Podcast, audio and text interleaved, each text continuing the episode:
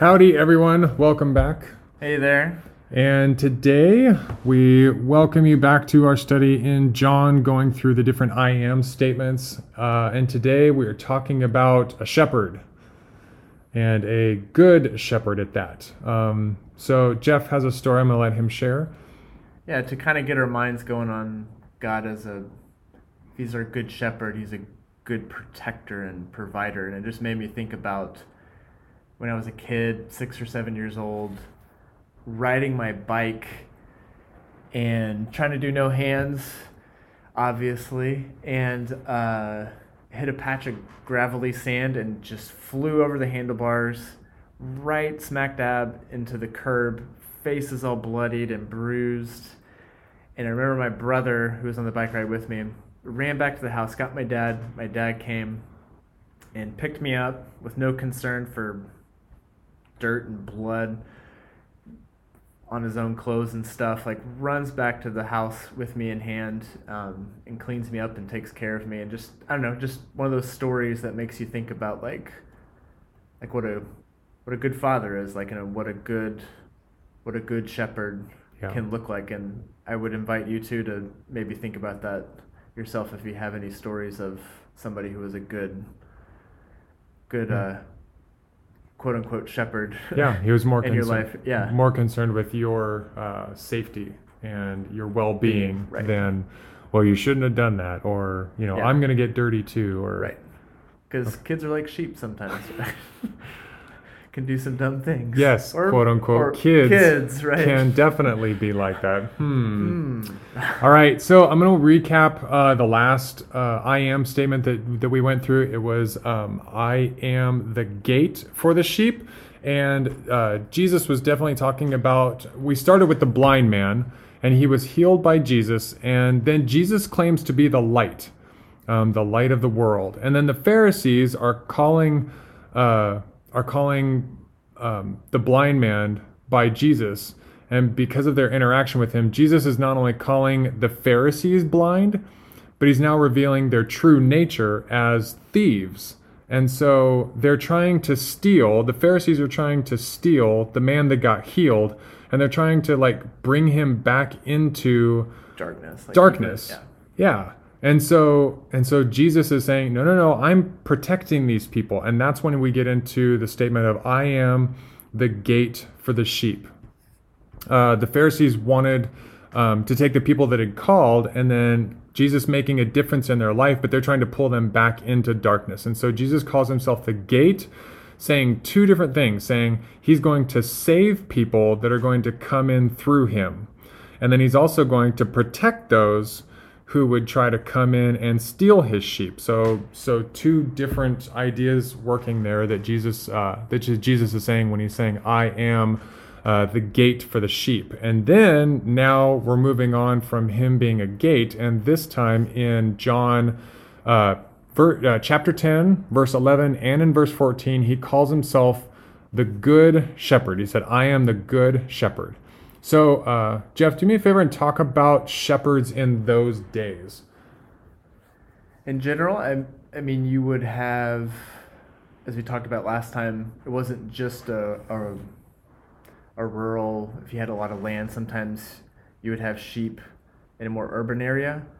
Um, but within a more rural area, if you had a decent plot of land or if you had more land, you had maybe more sheep. It seems like in one of the parables, as we talked about earlier, you brought up with the he leaves the 99 to get the one. That's a pretty big flock. Okay. Um, that's a lot.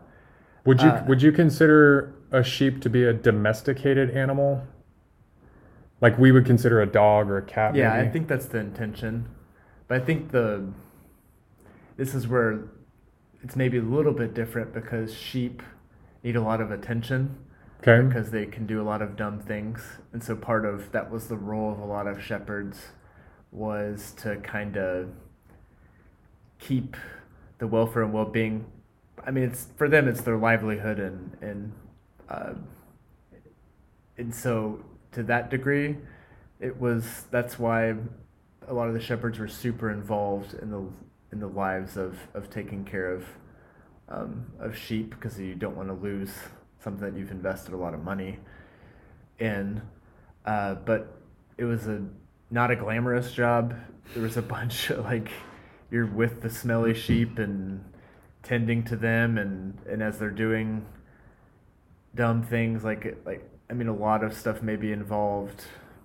They got tangled in some briar or ended up in a bog or something that you have to get them out of and uh, yeah so i mean it was a very involved not Okay. a glamorous job like not a Gotcha. glamorous job yeah Important important right for sure, but not but not something that you would strive to be. right Okay.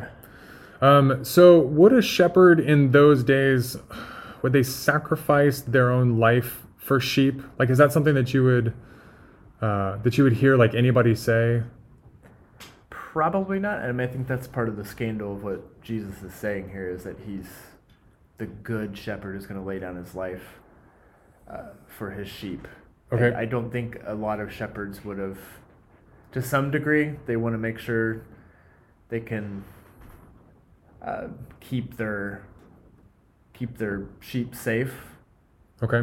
I, I mean they don't that's why they have fences and to keep them out from things that are trying to harm them Gotcha. and the, and the like but there's also a certain degree where they wouldn't have gone to full lengths to to try to like like sacrificing their own life So they so they had a at least a deep connection with their sheep, but that's not something that you would necessarily hear someone say. It's like I am a great shepherd because I would die for my sheep. yeah i don't think that would have been the case yeah So if, as far as this connection goes, um, how how important was Jesus mentions his voice and his sheep? Like how important mm-hmm. was a shepherd's voice to to his sheep? i think a, a common analogy would have been like like to tie it in kind of with something today it would be a dog and its master kind of relationship i think dogs can hear the voice Okay. of its master and i think to the same degree i think the shepherd's voice for a lot of sheep would, So we can visualize that. yeah we like, can visualize okay. that Um, why would why would Jesus emphasize the word good? Like what would I, and maybe maybe you've alluded to this when he said he'd lay down his life for the sheep, but he's he he mentions twice not just that he is a shepherd to his to his flock, but he's a good shepherd. Right. Like what where's where's he tying that word into? He's contrasting himself with and you brought it up in the introduction with he's contrasting himself with the the ones who were trying to harm the sheep the ones who were trying to get in and thieve and rob kill destroy So would the Pharisees have would the Pharisees have called themselves shepherds? i think they were trying to set i mean that was they were the religious they're kind of the religious shepherds at Okay. the time to to tend to their congregations and their, Okay. their spiritual well-being and welfare and Do you think a Pharisee would ever say, "I I lay down my life for the sheep"? that's a good question uh, it's hard to answer i mean it's hard to answer because it's not every pharisee there's a blanket they kind of have a bad Sure. rap um, even i don't know nicodemus and and i'm sure there's others like nicodemus uh, i mean paul was one too but he was terrible at the beginning Okay. yeah. Uh, Well, but you- I, I think even in those moments, I mean, I think if probably the good ones were attracted to Jesus, and so would have Right. potentially been Well, and he even down their lives for. so he makes this he makes this statement in John chapter 10 verse 12. He says a hired hand will run when he sees a wolf coming. He will abandon the sheep because they don't belong to him and he isn't their shepherd. And so the wolf attacks them and scatters the flock. And the hired hand runs away because he's working only for the money and doesn't really care about the sheep. Right. My assumption is is that these Pharisees that are talking to this blind man and kind of I would say pestering him It's a little too on the nose, isn't it? On like, Right. yeah. And so it seems like he's making a direct connection, you know, calling them to see the light. This you're the guys that you're the people that I'm talking about. Or I almost visualize like, at best, you're a hired hand one who's kind of around and does some good things, but when push comes to shove, you bail. Right. Okay. Or you're actively trying to they look jump the, over the fence and kill and slaughter the sheep. So they look the part at worst, yeah. From a from an arm's length. Yeah. But when push comes to shove, okay. Yeah. I gotcha. So what was really interesting about this passage, and I'll read it here before I ask the question. Um, but it says, uh, let me find it. He says, I am the good shepherd in verse 14, and he says, I know my own sheep, and they know me, just as my Father's knows me, and I know the Father. That seems that's that's a really close relationship. That a fa- he's saying a father and a son even if the pharisees didn't understand who his father was the the comparison between a father and a son i'm assuming was a really close relationship back then. And jesus is now making the statement i know my sheep. And that's as close as you can get just like like me knowing my father. Is that what he was going for? And why like yeah. what would what would they think about a statement like that uh, for real? Like, is that something that can be that close? In a way, like, can that be? Um, I mean, in, to some degree, Jesus's comments, even of himself, of he his relationship with the Father, just opened up whole new categories of of who this God is and how he relates to his people, like with the there's always been an intimacy there, but there's just something about a father son, like you said. And then if he's equating a shepherd and its sheep, of how it's kind of a similar ish, that's, that's okay. Rich. So like, he, yeah. So it seems to me like him saying, "I'm the, I am the good shepherd, and I lay down my life for the sheep, and they, they're kind of flabbergasted at that. I mean, that would be that would be a that would be an odd thing for for me to say. You know, I I can't. I'm I'm willing to give up my life for my dog. Right. You know, and then and then go so far as to say. I mean, using the same analogy, it's not perfect, but but going so far as to say my dog and I have just as good as relationship as my son and I. Right. But don't think of it I see what you're kind of saying, but but also remember too, a lot of the rich images within the Old Testament of understanding, even though we've shared. In real life, a shepherd's relationship with a sheep is not as close as maybe sure. it's trying to get at within the image. But remember, like in Psalm 23, like images of like it's good. It's good stuff to remember that God is our she- like our shepherd, and He he leads us to green pastures and still waters, and his rod and staff are. He's close by me and he's with me, and like his forever love chases me. Like that, that psalm. There's a, a degree of richness to it, and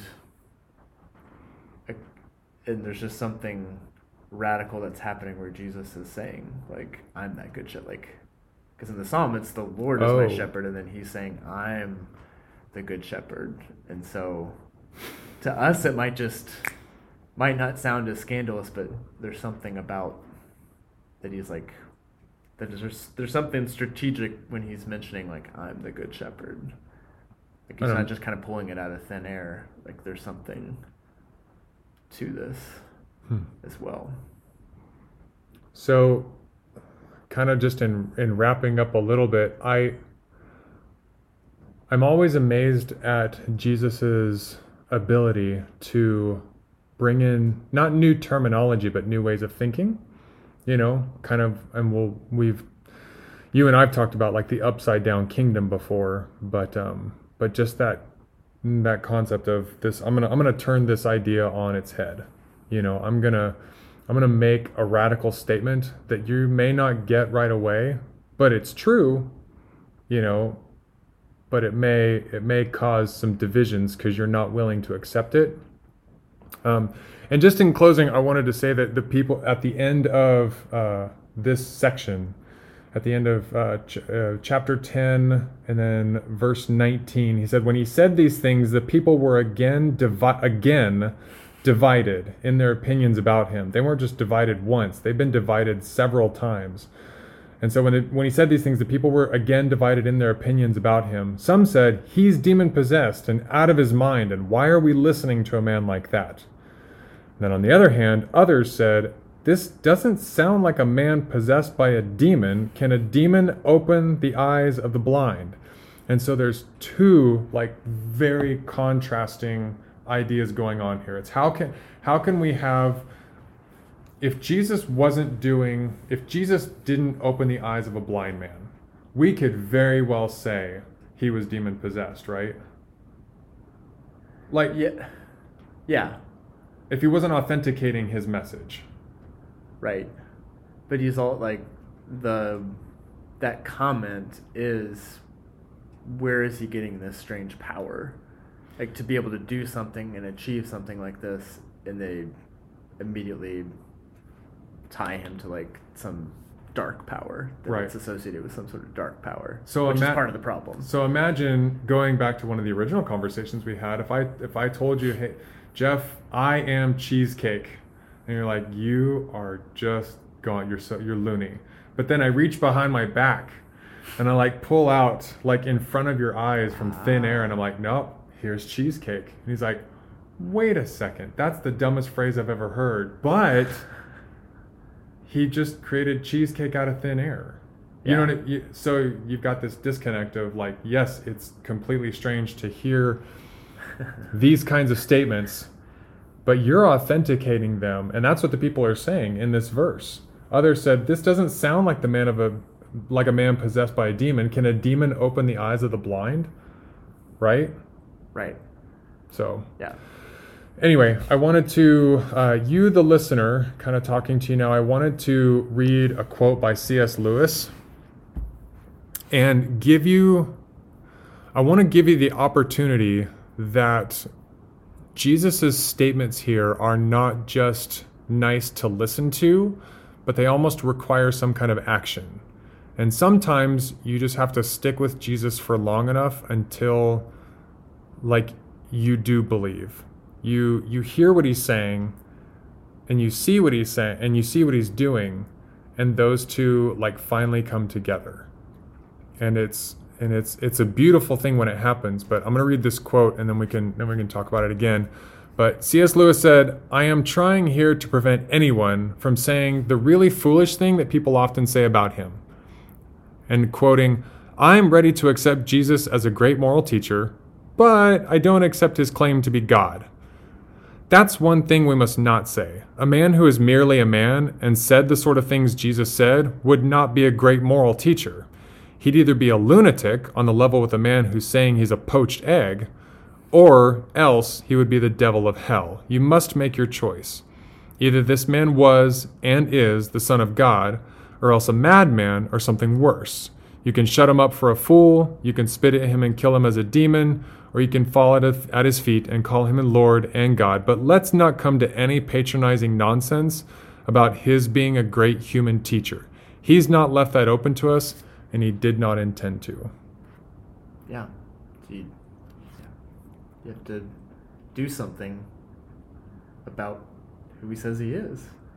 Like, Right. He's left it to where it, there's no kind of middle ground to some degree, like of, as Lewis said, like a patronizing teacher route. Like he's he's a lunatic, a liar, or he's the Lord. Yeah, and I wouldn't I wouldn't say do something about that. I wouldn't even say it's n- like it's okay to be skeptical.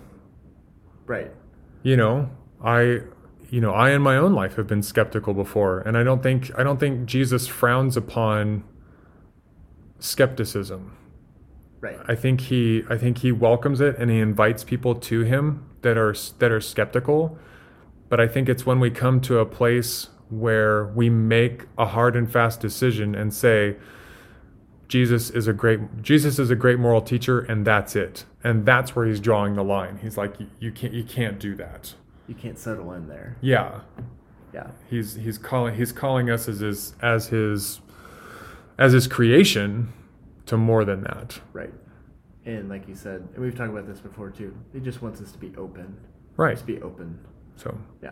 So if you guys are open, uh, I hope this has been enjoyable for you guys. Please, uh, at any point, if you have questions, let us know. Give us a call, Snapchat, text, whatever, whatever, whatever suits you best. But um, until next time, glad to have you guys here. Yep. Later, gators. See ya.